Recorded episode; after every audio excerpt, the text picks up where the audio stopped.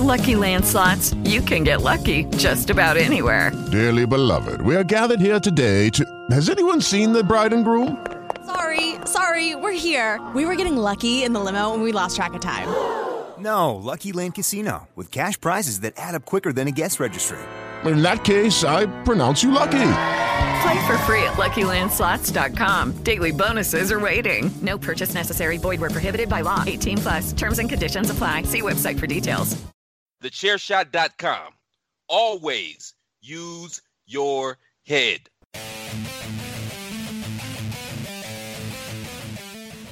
Hello, everybody, and welcome to another episode of the Five Rounds Podcast, the only podcast out there with the cardio for those deep water championship rounds. I am Mags, and uh, yes, with me today, my son Carlos. Carlos, how are you? Well, not too bad. How's yourself? Yeah, not too bad. Um, it, it's literally four o'clock in the morning. We've just finished watching uh, UFC uh, Vegas 9, UFC Apex 8, UFC on ESPN 472. All the names that they keep giving these shows. Uh, it's basically UFC Fight Night Overeem versus Sakai. Um, a very, uh, a very changed around card at the at the last minute uh, for for this. Uh, with the the fight with uh, Ricky Simon uh, getting cancelled because of his co his uh, cornerman getting COVID, it kind of threw um, the whole card for a loop really. So instead of getting um, a prelim and uh, a main card as we would normally do, the UFC and ESPN have kind of made the decision to make the whole show a main card, uh, which means we would have uh, seven fights to go through. So, in a kind of change to how we normally go about this on, on five rounds, uh, we're just to basically talk about the three big fights on the card um, and, and just quickly run through the rest. Uh, uh, as as we would with the prelims. So uh, we started the card with Hunter Azure picking up the decision in the bantamweights against Cole Smith. And then in the women's flyweights, we had Vivian Araujo um, picking up the decision against Montana De La Rosa in a very one-sided fight. A uh, lot of blood and guts in that fight. Then uh, uh, what we originally would have been the main card, we started with two first-round submissions. One first in the featherweight with Brian Kelleher uh, picking up his uh, his third win in in uh, 2020 out of four fights, and then uh, Andre Muniz uh, subbing uh, Bartosz Fabinski in the first round as well. Um, so going on to the uh, the three fights that we, we are going to cover, uh, we started with uh, Michel Pereira. He obviously has the, is the very flamboyant, flamboyant middleweight. Oh, sorry, welterweight has a just an over exuding amount of confidence, and uh, it's, it's it's almost comical because this is a guy who's lost eleven fights in his career. He shouldn't have this amount of confidence, but since since he really kind of like started to to uh, make waves in the UFC. His confidence and his skills are kind of lining up a lot more. Uh, he took on Zelim Im- Imadaev, and um, it was a very, very one-sided fight. Um, how this fight got out of the first round is is unreal, and it, it, it can only go down to the showboating from Pereira.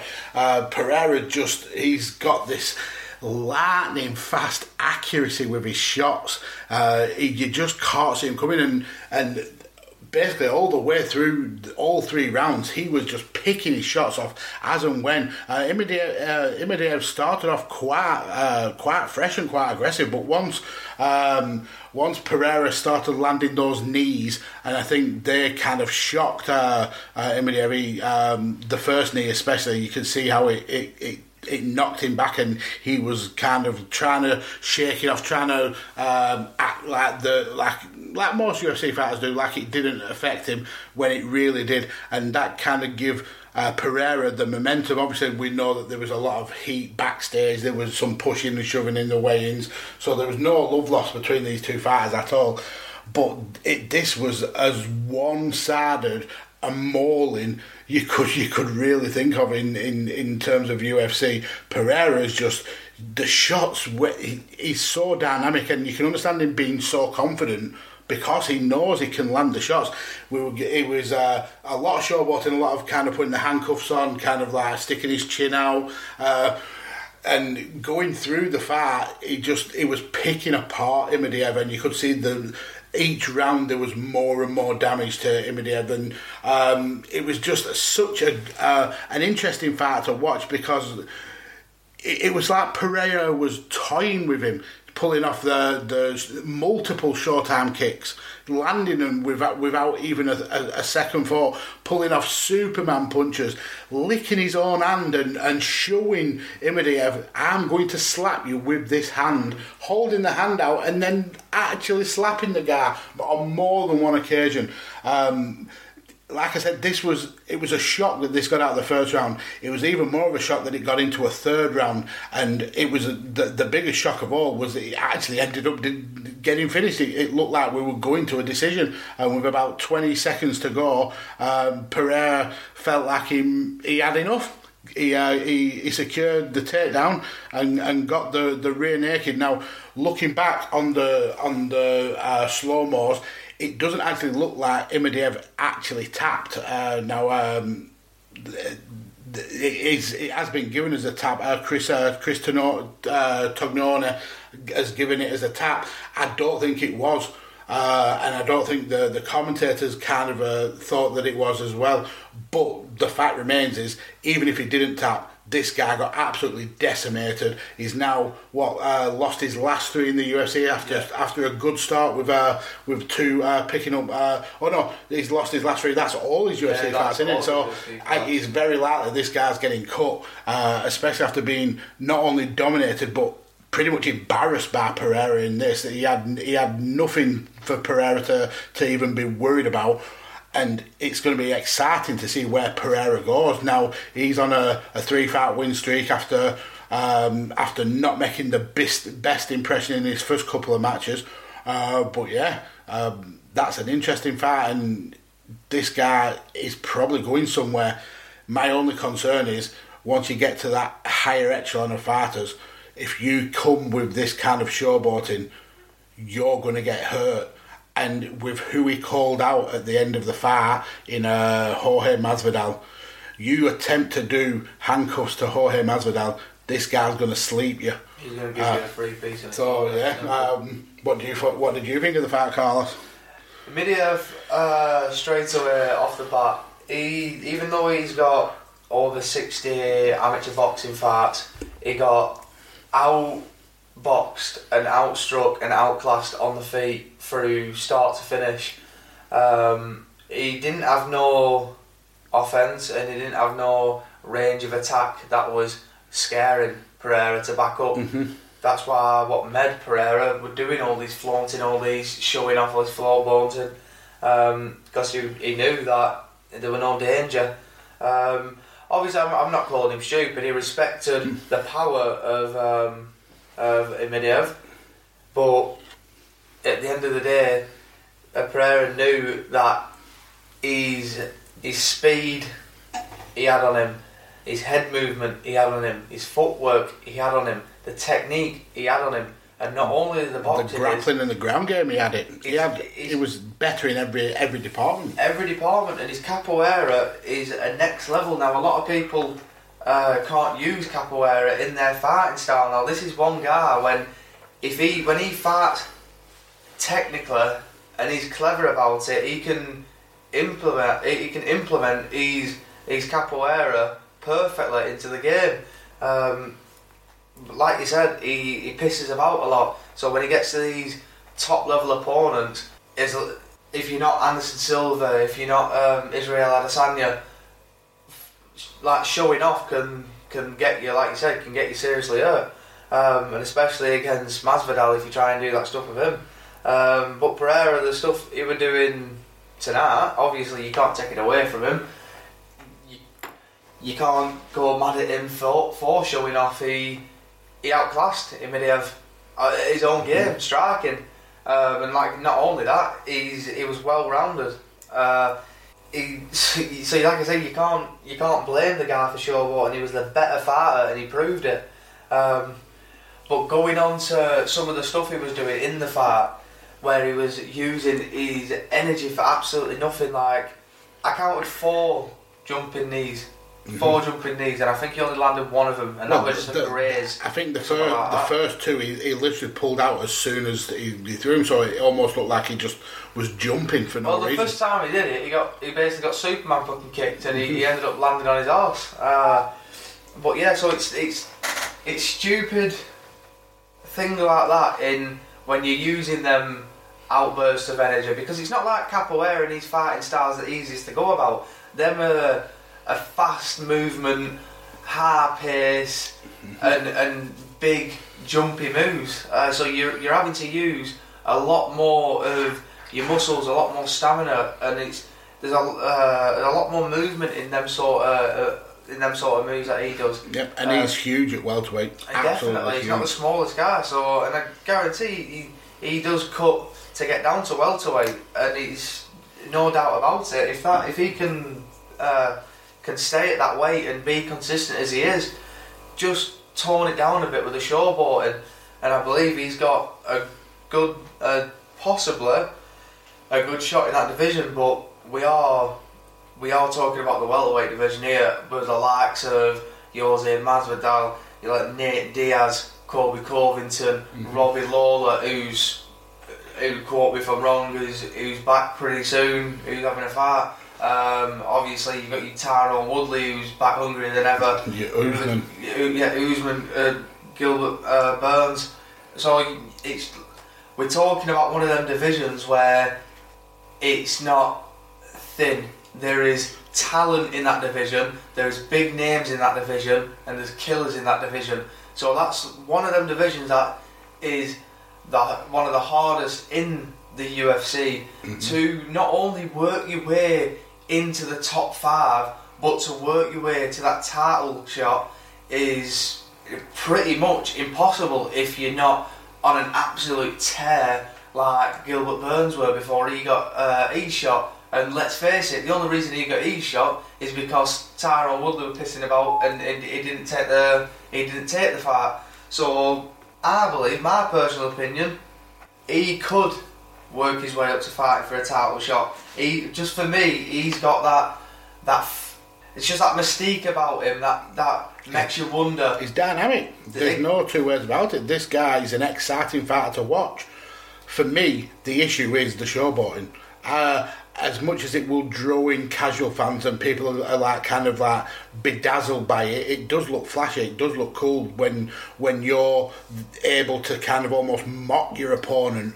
But when you get to the likes of a, a Lawler, you get to the likes of a Masvidal, you try that shit, and these guys will start you. So if Pereira is serious about wanting to be a big contender, he kind of needs to tone that down. I'm not saying get rid of it entirely because that's part of his character. Oh, yeah. That's part of why That's he's. that's what makes you people buy into him. That's yeah, what makes him sell but tone it down a little bit. Throw, get a little bit more. Um, I mean, it, and it may come naturally because he he doesn't have the respect for the fighters that he's got now because he believes he's so much better than them. I can f- understand that, but when you get into the likes of a, a Colby Covington, as much as I don't like him, you've got to respect him as a, as a as a fighter. And if you try this kind of stuff against the likes of him, you, you it's it's gonna it's gonna go very badly for you.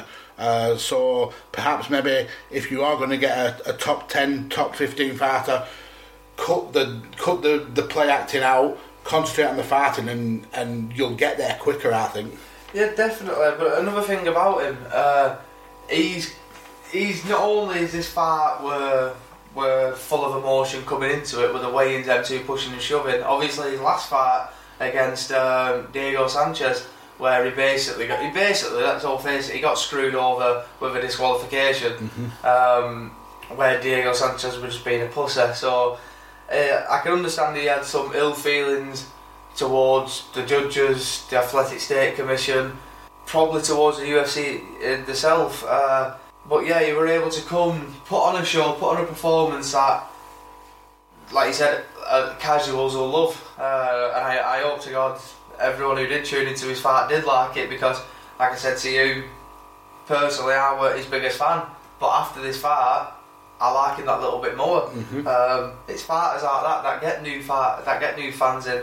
Um, it's fighters like this that make people want to watch him either succeed or people want to tune in to watch this cocky broad guy get his teeth kicked in. Yeah. And it, it's just one of them. And Dana White loves them sort of characters because it's just money in his eyes, and not only money.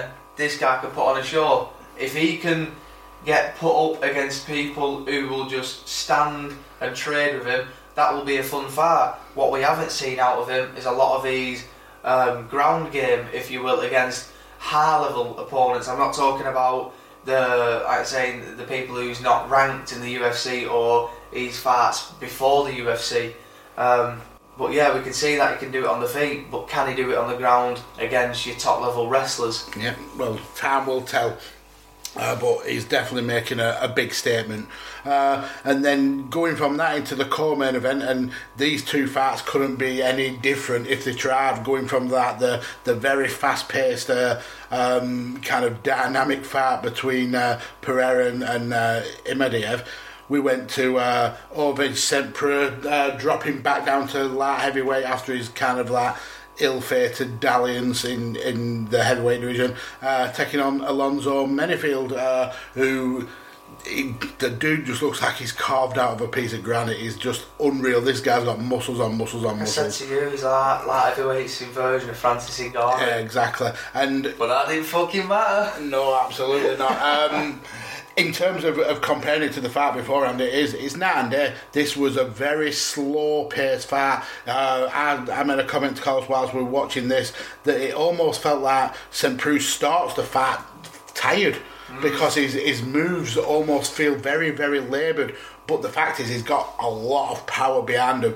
Um, uh, we start at the beginning with um, uh, Menifield trying to rush uh, Saint Saint Preux, uh, but Saint Preux, if there's one thing about him that he's excellent at uh, outside the grappling, obviously, it's keeping his distance and being able to control an opponent from from um from that distance and not getting suckered into like a, a dirty boxing type of fight. And he did that a lot in this first round. He was able to control that distance. Um, they, there was a bit of a clinching up against the fence where there was not a lot of work between the two guys, and uh, uh, Herzog um, basically won the guys for, for inactivity, and then they, they broke away.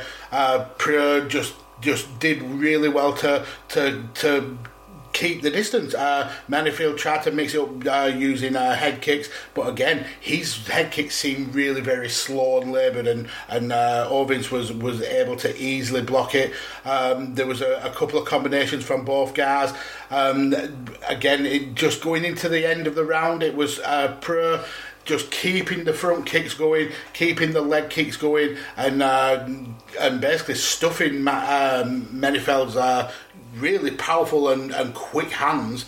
Uh, we got to the very last few seconds of the round, and, and did uh, land a few hard shots, but it was a it was probably not enough to win the round, but it was a very, very close round uh, in terms of uh, in terms of scoring. But I did give the, the first round to uh, Sempre coming out into the second, and it started a lot of the same. Uh, Sempre very almost calm, very like he wasn't phased at all. He didn't have that kind of. Um, that urgency to, to, to push the pace. He'll, uh, he was just happy to keep uh, at bay with the kicks.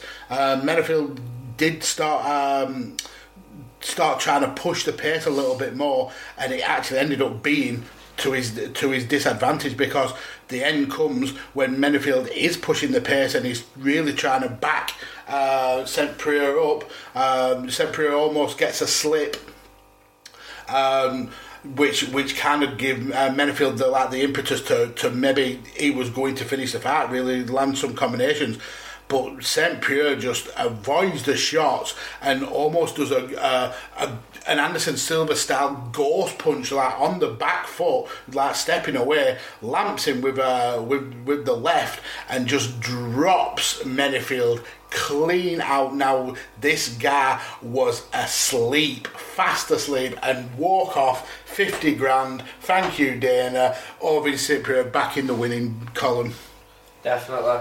Um, his knockout was just like how Stipe took the belt from uh, uh, Werdum, uh, where it was just literally on the back foot and the, basically the phantom punch out of nowhere. Yep. Uh, well done to him. Uh, a guy who, obviously at Peru, he's not had the the easiest the, the last couple of years in the UFC. Couple of wins, couple of losses, not being able to keep it consistent.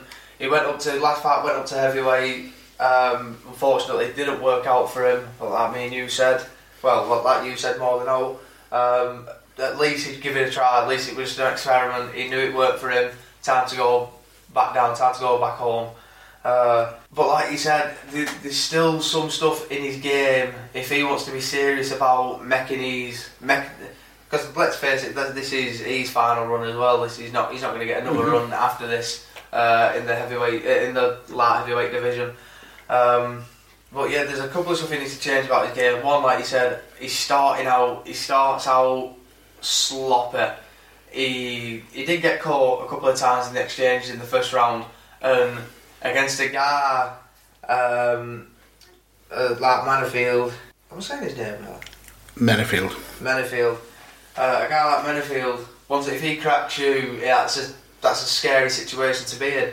Now we know obviously Peru can take a punch. It, it took quite a few um, uh, Ben Rothwell's uh, when he went up to heavyweight, um, and he were able to eat them on the chin and and still being able to fight back. So we know he can take punishment, uh, but it's not good being able to to keep taking that punishment and not being and not doing something about it. Yeah. Uh, it, it, it all adds up. It all uh, over your career, the punishment does take a toll. Yeah, definitely. And the, one of his biggest problems is when I was watching, obviously the fight tonight, is he wasn't setting, he, he wasn't setting his stuff up. That's why for me he was getting, he was getting caught because it was just a quick punch here, a quick kick here, a body, a, a body kick here, a body push kick here, well, his signature left body kick. Um, but the one thing that he did find in the first round were just the straight right down the middle, and that he, he threw that a good three or four times.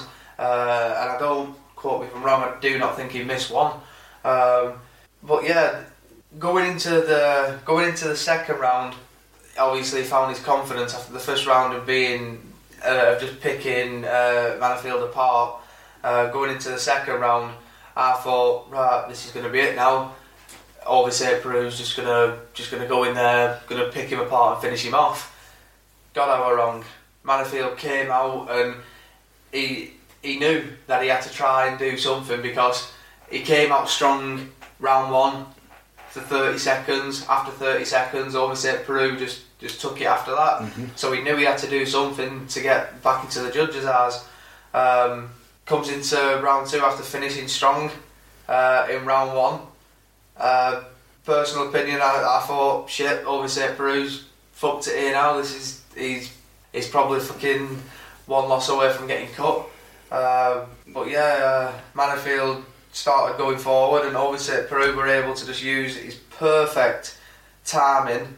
And I'm, again, farther like you and experience, he were able to backpedal on the foot, able for Manifield as soon as he were attacking and left himself open. As soon as Manifield went in forward with that leverage and brought that left hand of his own up and dropped his right hand, obviously Peru saw that basically phantom punch that we've seen Anderson Silva do loads of times. That phantom left hand punch got him on the chin, and it was just nah nah.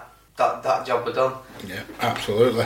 Um, it's a it's a good uh, kind of comeback to that division for Ovince Saint Preux and and uh, a comment that we were talking about uh, during the fight was uh, was how excited he was to drop back down the weight, knowing that that uh, the title is up for grabs, and knowing that there's a there's now no bones at the top of the tree, and he could potentially work his way back into a, a title contention.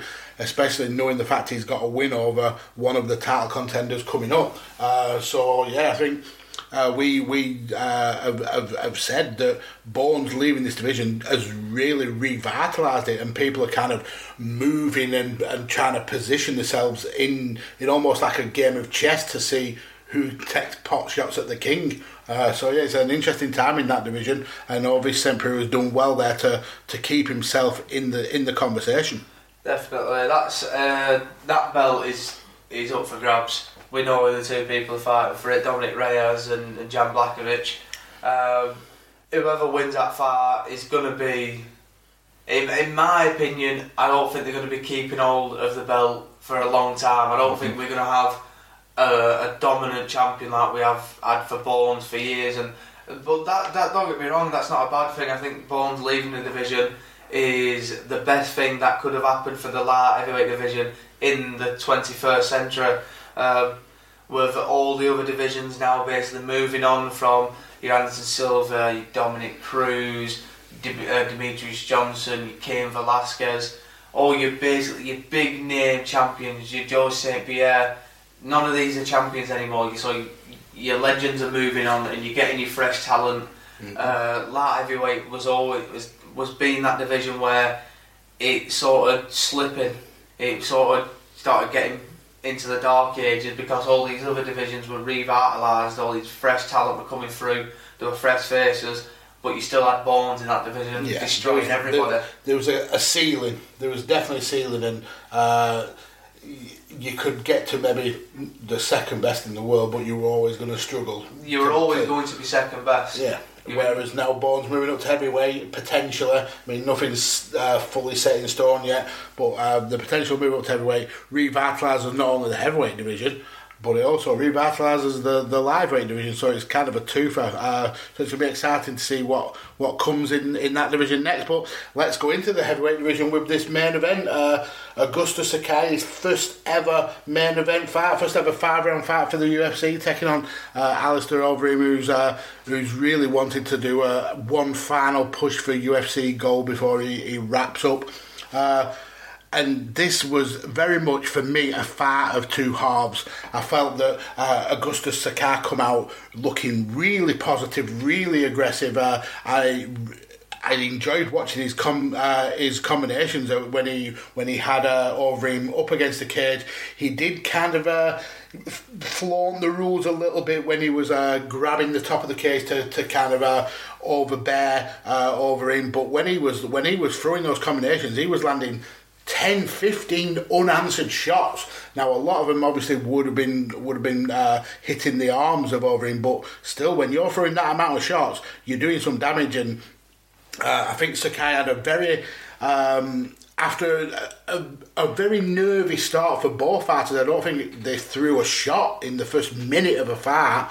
Uh, it, they eventually did kind of. Um, kind of start throwing, but it was not like the kind of all-out pace that we're used to in a in a heavyweight fight. It was very stop-start, a lot of uh, little bursts of, of, of action, and then a lot of um, kind of backing off and, and, and kind of avoiding each other. Uh, in the first couple of rounds, I, I felt that Sakai took it for me uh, in both rounds because of the combinations. Overeem, when he landed shots, he did hurt uh, Sakai a lot more, but he was only landing maybe one or two shots compared to um, to Sakai's 10 to 15 shots. So for me, just for the sake of volume, I felt that uh, of, uh, Sakai took the first round and uh, the, the almost definitely took the second round. He, he really kind of imposed his, his will on Overeem in that second round. Really like. Uh, got him against the fence a hell of a lot, landed those combinations, and whilst he wasn't doing a lot of huge damage, he did he did uh, cause a, a, a hematoma on on uh, on Overeem's uh, temple, uh, a little bit of a mouse popping up just in front of the ear. But then we get to the third round, and it was um, it was almost like a changing of the guard. Overeem really kind of come out. I think he might have realised that that Sakai's shots weren't that powerful, and if he could kind of like stem how many of them was was being thrown at him, he still had a chance in this fight. Um, and and he, he kind of like upped his game. Now it's for for an Overeem fight. It still wasn't quite the. Um, it wasn't as, as fast paced as we'd normally get with an Overeem fight. Uh, but he, in the in the third, he definitely started to switch up. Definitely started to, to use that ground game a lot more, which which won him the fight eventually. Uh, once once uh, Overeem had Sakai on the ground. Sakai is very rudimentary when it comes to his ground game. He he wasn't able to to uh, not only get rid of uh, him from from like standing over him and, and landing uh, the ground pound, but he wasn't also able to kind of get that boost of energy that you need to get back to your feet. Uh, and that that is probably more to do with him being uh, being a heavyweight and being quite a big heavyweight. Uh, so at the end of the third round, it, uh, Sakai looked absolutely beat up. Uh, Overeem was landing shot after shot after shot, really cut him up. Going into the fourth round, and uh, Overeem knew that that he had this fight. He had this fight done. Uh, did exactly the same kind of thing. He he, he weathered Sakai's storm with the combos, and when he had the opportunity, he he went for the takedown. And then in this fourth round, that that takedown it lasted a hell of a lot longer than it did in the third round, and he was able to just dominate for those last two minutes, landing shot after shot. Those glancing elbows just looked absolutely disgusting. Like they they would look like they could slash your face wide open.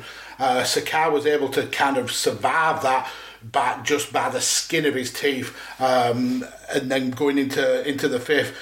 Overeem knew the game was up, went straight for the takedown, gets the single leg straight away, gets in half guard, just absolutely wails on uh, Sakai. Sakai turtles, ended up eating the hammer fist and, and Herb Dean waved it off. It was a great fight. Sakai really, really impressed me. Um, but after, after that, Overeem with a, a, very, very good victory, especially going into the fight, he was the underdog. Coming out of the second round, I think the betting odds went to that. uh, plus 400 for, for uh, Overeem. So he, he went to, from being a, a slight underdog to a massive underdog to, to coming out and picking up the victory. It's a good victory for, for Alistair Overeem. Definitely the one good thing about Alistair, what he's shown in this fight is experience. Sakai in Sakai impressed me with his heart and his determination and his cardio. I think his cardio in those first two rounds because he's got a belly. Let's let's Yeah, not, let's not beat around the bush. say He doesn't. He's not ripped and toned like Overeem is. This guy is is. He's got a he's got a gut. He kind of He like hasn't got the look of your everyday fighter. he looks a, a lot like Mark Hunt. Yeah, Uh, but he has cardio. He had an amazing cardio for at least those first two rounds. It, it kind of did break down in the third when Overeem, like you said, his experience took over, and he knew he was down on the card. He knew he had to up his game, and that's that's what it were. He Overeem has levels, and I don't think Sakai quite has that just yet. definitely. Uh, well, Sakai, like I was saying, he his cardio's there. He he he were able to show that even though he says that this were a, a five round fight, this was this was a four round fight. I thought the ref were going to stop it at the end of the fourth round just for how fucked Sakai were. Yeah. And he, he knew exactly what were going to happen. It only went on for another 20, 26 seconds or something like that in the in when it went into the fifth round before it got waved off. But the experience of um, Overeem, he knew Sakai were going to come in swinging. He knew it were a five round fight, and he knew that if he went into a swinging, uh, a slugfest with him in early, he knew that we were going to get knocked out. He knew that Sakai would have took that fight uh, from the from the bell. So he did the perfect thing. He covered up. He knew we were going to take damage, but he did his best to not take as much damage. And if he did, his arms were taking more of the impact than anything. Still a dangerous way to do it, but at the end of the day, experience comes into it. Sakai's problem when he was basically falling into Overeem's trap, because Overeem wanted him to use all the energy. Overeem wanted him to just start hitting him and hitting him and hitting him and hitting him, and he wasn't hitting him. He wasn't. He wasn't connecting with him. He was. He was hitting him on the arms, um, and Overeem knew that. So Overeem let him do that. What Sakai would start doing in the third when he realised, hang on a minute, when you realise when he got when Overeem was trying to bait him in, to the cage, he started slowing down on his punches. He started looking. Hang on a minute, I can get one through that gap. I can get an uppercut here. Oh, hang on a minute, he's also got a body. I can hit him to ribs here, and that's what he did. He, he Those, those those kicks to the the gut, you could tell they every single one of them affected Sakar. Yeah, every like every one of them uh, affected him, and that's how he knew. And I, his coaches should have helped him straight away. And I, it's a, I know it's easy for me now to say when the fight's done and over with. It's a, a, a hard job being a coach. It's a hard job being a fighter. The the nerves it's got in there to be in uh, in your first main event uh, under a year. Um, I don't I don't think that should be easy for anyone. I wouldn't expect it to be easy for anyone. Uh, but the experience now, what he can take out of this is for next time is don't don't just go in raging. It's your, it's your main event. It means a lot. You're starting to get up the ranks now. You you you've broke into the top ten. You you can't just go in there thinking to myself, if I go in there, Hulk, ah, I'm gonna knock him out, and I'm. You're not Francis Ngannou. Um, and look at Francis Ngannou when he got to the top, he quickly realised, hang on a minute, this this sort of fighting style don't work because I've just been took down, I've just been punched in the face about 50 times. There's fuck all I can do about it. So that's uh, the one thing. Uh, the one thing that uh, I say Sakar needs needs to do is to go back uh, to the drawing board, take this this loss as a learning curve, slow his game down a bit because he's still, young. He's only 30 and even though he hasn't beat big names, he's he's, he's still beat a legend in um, Vol- uh, not Volkanovski. Um, I'll tweet it. But yeah, and then obviously he's been in there with, with uh, another big name now with um, uh, Alistair Overeem. Um, but yeah, so enough about him. Alistair Overeem, congratulations for the win. He were able to show the experience he needed and were able to get take it all the way to uh, the end. He the perfect experience that he knew that Sakar was still stronger than him going into the fourth. So he knew, hang on a minute, I'm not going to knock this guy out on the feet. This guy can take a punch on the feet and he, he can clearly take some punishment. He's got heart. He level changed. He took him down. Now, you got to give it to uh, Daniel Cormier when he was trying to give. He's like, it's not the correct technique, but if it works, it works. It's like, motherfucker, that works. That's that's the correct technique now. um, but yeah, you were able to somewhat a single leg and, and him that all the way around, if you would. Uh, and he were able to keep that position and land his land his own ground and pound. The bell saved uh, Sakar. Um, he were able to come out for the fifth round straight away without even thinking. Overeem knew at the end of round four what worked for him, taking him down the ground in pound. So there were no fucking about. Overeem knew at the fifth round, touch gloves, take him down, ground in pound. It's going to be over at some point, and that's exactly what happened. Took him down, a couple of elbows later, after Sakar were a bloody mess. Fight got waved off. Alistair Overeem is a man of his word, and he's still on the hunt for that one last shot at the gold. Yeah, it absolutely is. Uh, so next week's card, I mean, UFC just keeps coming with uh, with uh, these cards. I mean, the the COVID era, if anything, has made UFC more active. Uh, we we used to get maybe like three or four sh- uh, shows in a row and then a week off. I don't think we've got a week off now till like the middle of November. Uh, but that's that's all well and good for us here at Five Rounds, uh, especially when it comes to next week when we'll have some uh, very exciting news for you uh, in, in terms of uh, what's coming up for the podcast. Um, but yeah, next week, show, UFC Fight Night 177. There's only actually two confirmed fights for this card so far. Uh, Oh, hang got- on a minute, who's, who's on that fight? We've got Michelle Waterson versus Angela Hill uh, as as the main, and the co-main is uh, Billy Quarantillo taking on Carl Nelson. But there's a lot of rumoured fights, and just going through some of the rumoured fights. If, if we get any of these, it's going to be a fun card. We've got Roxanne Modafferi potentially taking on Andrea Lee, Matt Schnell and Tyson Nam, uh, Frank Camacho and Brock Weaver uh, Ro- Roosevelt Roberts and Matt Frevola, uh, Bobby Green and Alan Patrick, Uh, Sijara Eubanks um, doing a very quick turnaround, taking on uh, Julia Avila and Ed Herman against uh, Matt Rodriguez. So if we get some of those fights on this card, it's going to be another banger of a card. Um, so yeah, tune in next week to to hear that. Um, but yeah, you can follow me on Twitter at DJ Kirkby. Follow Carlos here at Kirkby underscore Carlos. Keep your eyes peeled on Five Rounds Pod at, on on Twitter for, for the latest uh, news in, in terms of of the podcast and where we're taking it in uh, in the rest of 2020 going into 2021. Uh, thank you all for listening. That is the end. Adios, amigos.